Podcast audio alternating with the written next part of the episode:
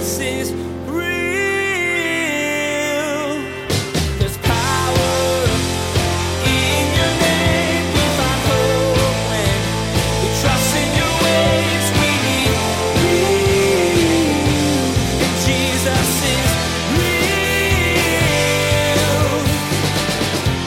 It's why Jesus had to die. It's why in the Garden of Gethsemane, Jesus said, Father, if there's any other way, let this cup pass from me, but not my will, yours be done. And the Father said, I would love for there to be another way, but there isn't. And only is through Jesus' death and resurrection.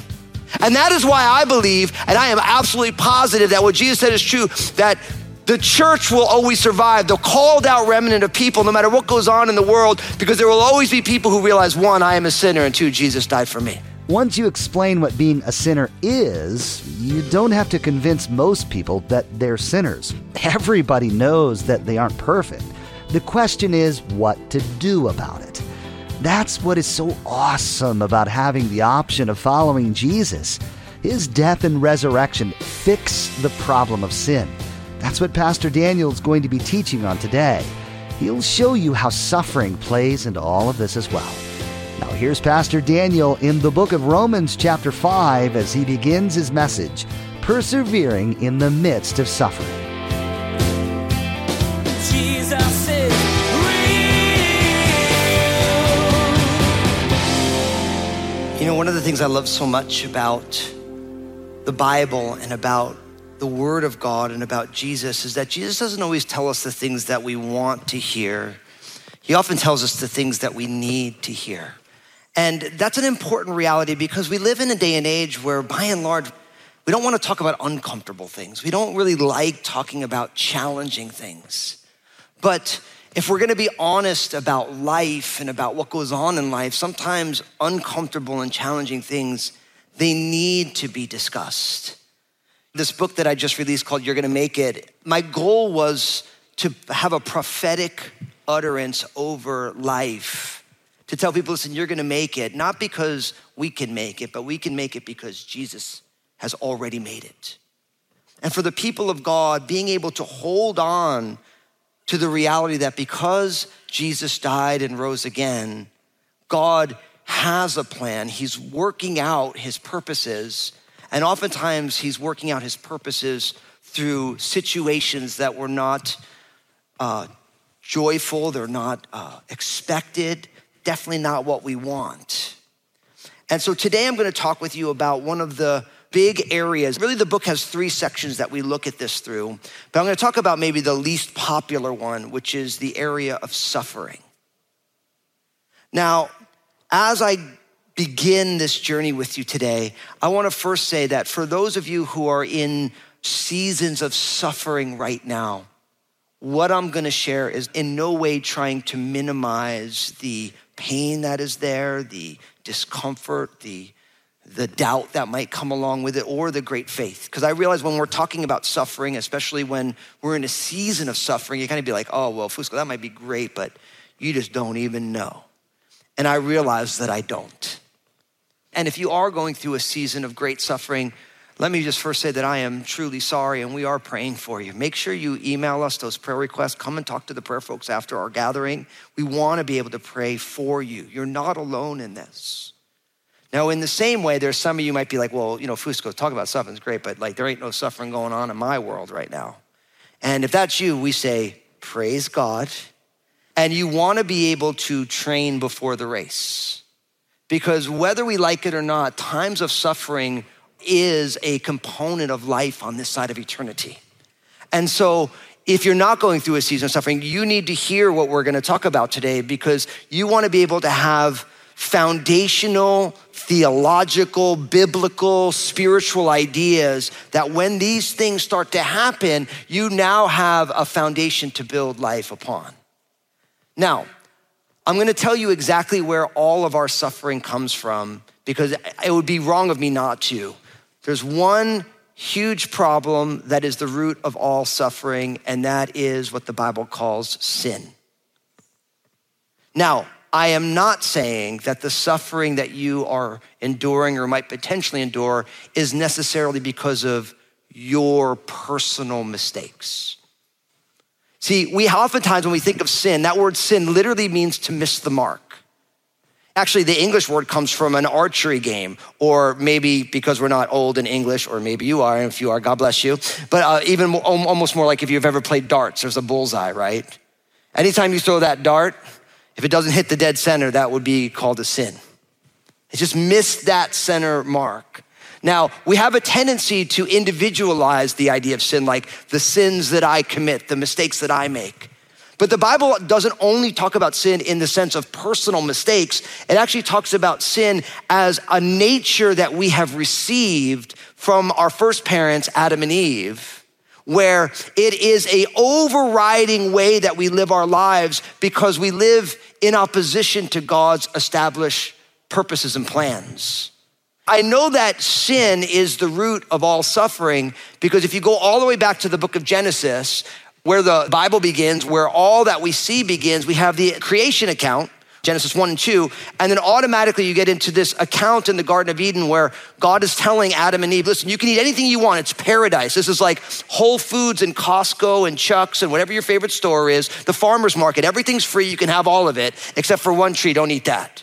And of course, you know the story because the serpent came, he tempted Eve, they ate of the tree of the knowledge of good and evil, and they immediately they were ashamed and they covered themselves up and they hid from God.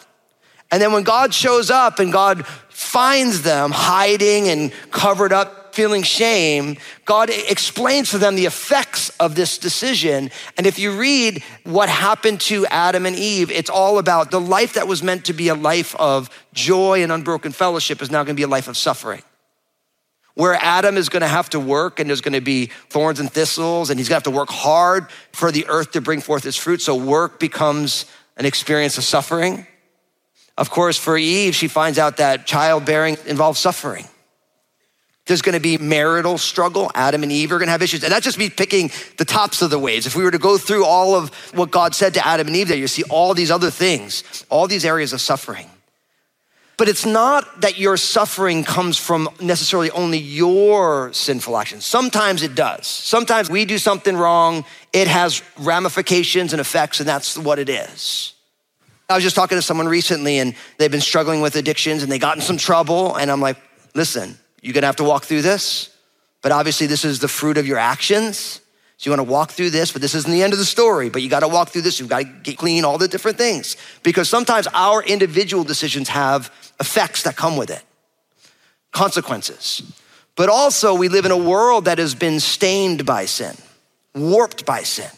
So now what you have is you have sin in the system, so to speak. The system is broken. Like every time you hear of a cataclysmic thing or some sort of a nature situation, right? You realize that, like, you know, if even you look at the, the Northwest fire map, which I do weekly just to pray, like, hey, where's there fires in our area? How can we pray? You know, and you realize if you look at the cause of them, oftentimes it's lightning. That's not necessarily anyone's fault that lightning struck down. So what you have is that you have, there's a brokenness in all of the creation. Creation is experiencing the futility. That's the effect of sin. In the same way, we also have, when you have sinful individuals and they collect together, then you have the institutionalizing of sin, which we see all the time. People struggle with this, but it's like, no, like if you're thinking biblically, what you have is you have individual sin and then they get collected and then you have the institutionalizing of all sorts of struggles. Just look at history, you can see all sorts of them. You're gonna look in the future, they're gonna look back on this day and say, oh, this stuff was all messed up. This isn't the way it's supposed to work. So you have the institutionalizing of this sin nature. And then, of course, don't ever forget the fact that you also have a spiritual realm where the personification of sin is who? Satan and the demons, and we've been talking about in the book of Revelation. And so you have it happening on a spiritual level as well. So all of our suffering is actually rooted in sin as a problem, a concept, a reality.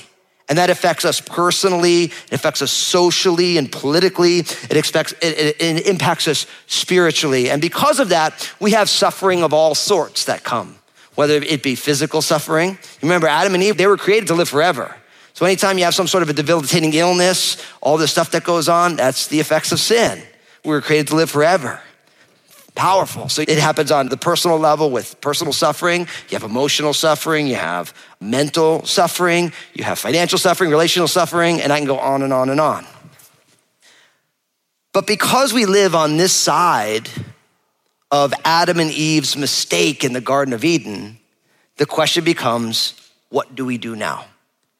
And what I have, I'm always learning because of who Jesus is. And what I really want to unpack in the book, You're Gonna Make It, is simply that because we live in a world that is full of suffering, what do we do now? Now, what a lot of people want to do is they want to say, man, the world is full of suffering. This is lousy. And so I'm just going to throw in the towel and I'm not going to engage life, which is, we've talked about it, which is that jaded, cynical, hard hearted way of living that is not the abundant life that Jesus came on a rescue mission to die on a cross, to be resurrected, to ascend into heaven, to give us a spirit that we would live.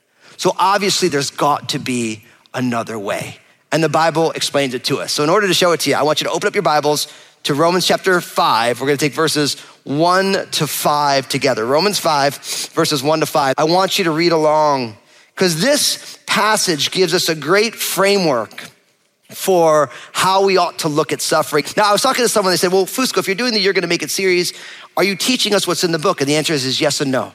What I made, what I wanted to do, I made a point for this series is I didn't want to take passages that I unpacked in a major way in the book. Because I figure, why would I do that? And, and the Bible's so full of all these truths that there's so many things that I didn't talk about in the book specifically. So I wanted to tease them out here. So listen to what it says. Romans chapter 5, verse 1. It says this. It says, Therefore, having been justified by faith, we have peace with God through our Lord Jesus Christ, through whom also we have access by faith into this grace in which we stand, and we rejoice in hope of the glory of God.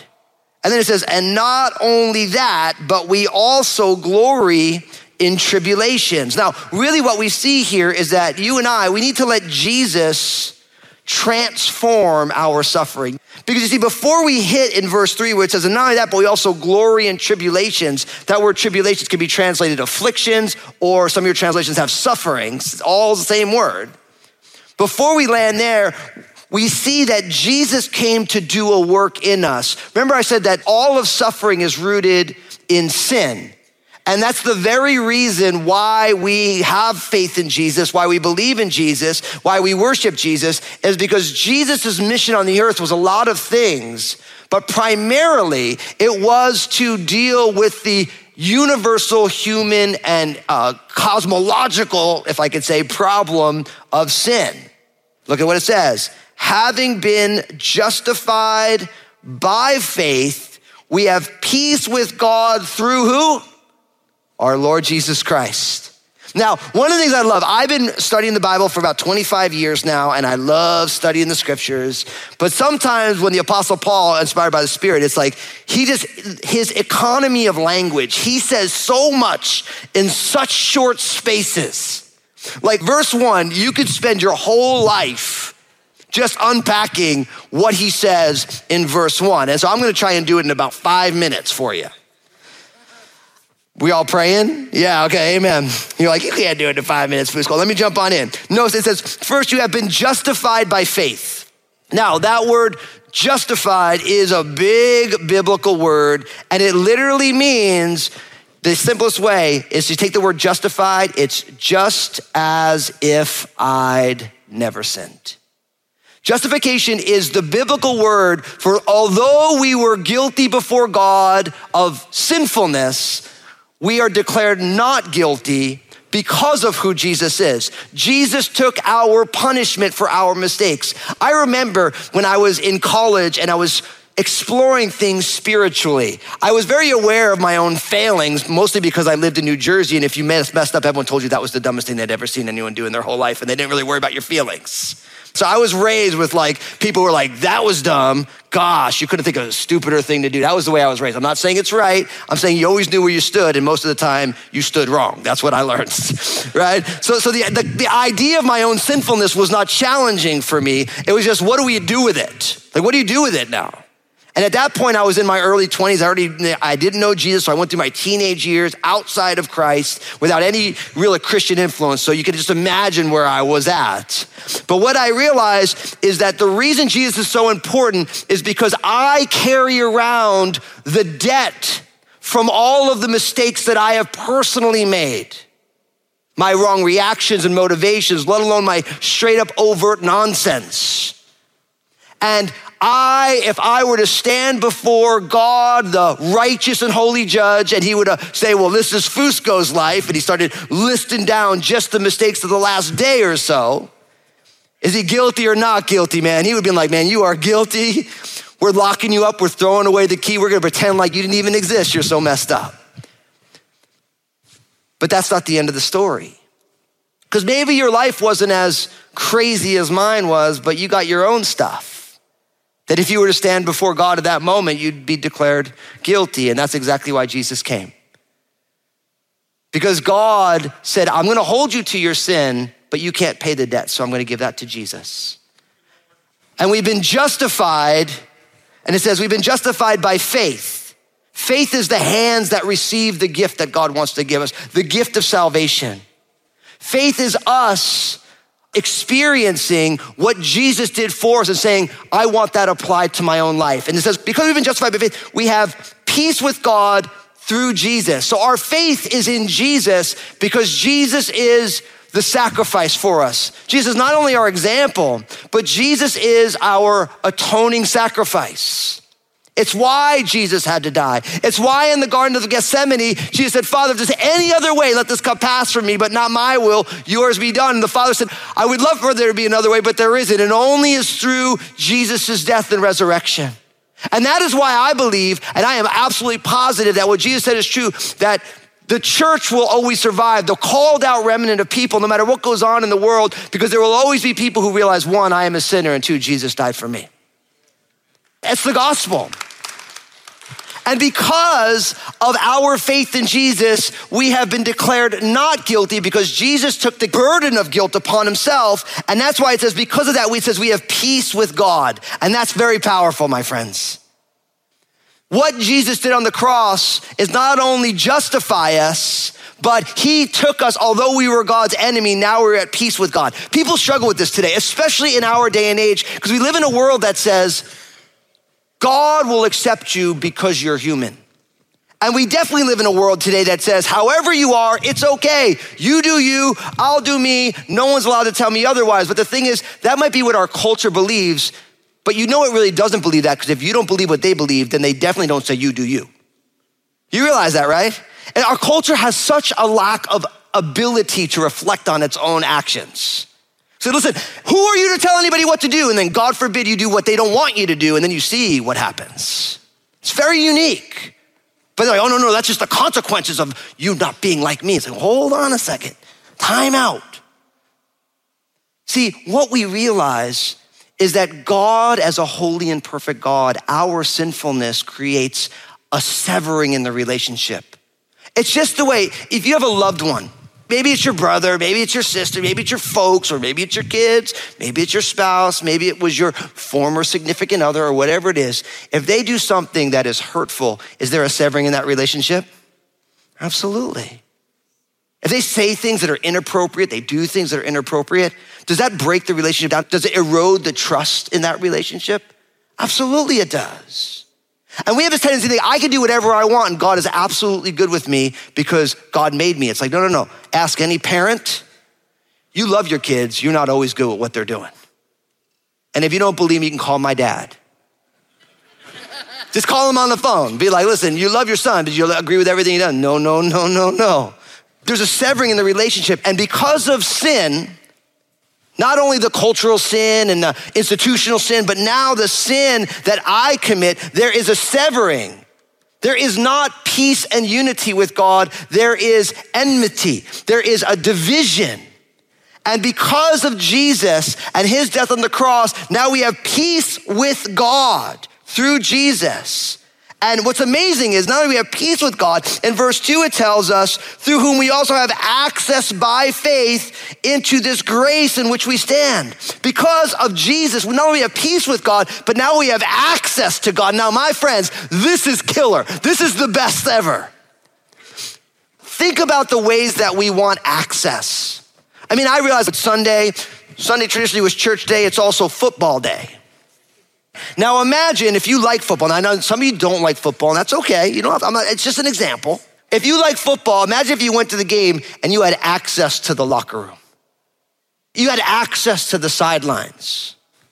You'd be telling everyone, man, it's so cool. I'm going to the Hawks game and I'm gonna be standing on the sideline. You guys be up in the nosebleeds. I'll be there sideline, giving high fives, grabbing the football, running away, whatever you do with it. Access is an amazing thing. Imagine if you had access to whoever you think is important in the world. And the beauty is, is your Bible just told you that each one of you, because of the finished work of Jesus, you have access by grace through faith to the creator and sustainer of all things. Oh, it's like,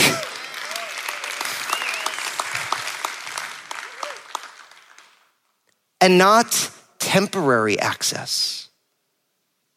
God has opened the door for each one of us, no matter what our background is, no matter where we've been. He has opened the door for us to know Him and be known by Him. He is saying, Listen, I want you to live your life in my presence with access when you need wisdom. You can ask of me. When you need help, you can ask of me. And what's amazing is the peace with God and the access to God. Then look at the end of verse two. And we can rejoice in hope of the glory of God. And we've been talking about this all through You're Gonna Make It, that need to hold on to hope. You can rejoice in hope, in God's glory. And for someone who's put their faith and trust in Jesus, you realize God's glory because the fact that Jesus died and rose again and that Jesus can redeem people like you and me, this is such amazing, amazing. And because of that, then it says, and not only that, but we also glory in sufferings. Huh. Now, at that point, everyone was getting all hyped up. Now everyone's like, oh, wait, hold on a second. Because it's all exciting until it's like, but now, now Jesus can transform our suffering. This reminds me, 1 Peter chapter 4, verses 12 and 13 says it this way. Again, strange Bible verses. Beloved, do not think it strange concerning the fiery trial, which is to try you as though some strange thing happened to you. But rejoice to the extent that you partake of Christ's sufferings, that when his glory is revealed, you may also be glad with exceeding joy. These are the crazy verses of the Bible. I call them that. I remember when I was first reading the Bible and I would read this stuff and I would just be like, okay, like I didn't have a background in it, so I wasn't trying to make it be true or not. I would just be like, man, that's a crazy concept. First, he's saying it's, you shouldn't think it's strange when sufferings happen. That's the first thing. So, you want a tool in a world full of suffering? Don't think it's strange when it happens. It's part of what it is. But then he says, he says, but rejoice to the extent that you partake of Christ's sufferings. Now, what he's saying is that not all the sufferings are us partaking in Christ's sufferings, but there will always be aspects of our suffering that are, in a sense, Jesus' suffering. Because at the cross, Jesus took all the punishment for all the sin of the world upon himself. Jesus is real. You know, it's easy to poo poo someone else's suffering, thinking that what you're going through is so much worse than what that person seems to be dealing with. But Pastor Daniel reminded you that each person's vexation is their own, and it's difficult for them to deal with. What he tried to get you to focus on today was your attitude toward your suffering, and to get you to learn to take a more active rather than passive stance toward your adversity. Hey, everybody, Pastor Daniel here. I realize that there are many of you, you're not a born again follower of Jesus. You've never put your faith and trust in Jesus. But as you've been listening, you've been saying to yourself, I want to begin to follow Jesus. I want to help you do that right now. We're going to pray a simple prayer that just acknowledges who Jesus is in your life. Pray this prayer with me. Say, Jesus, I'm giving you my life. Thank you for saving me.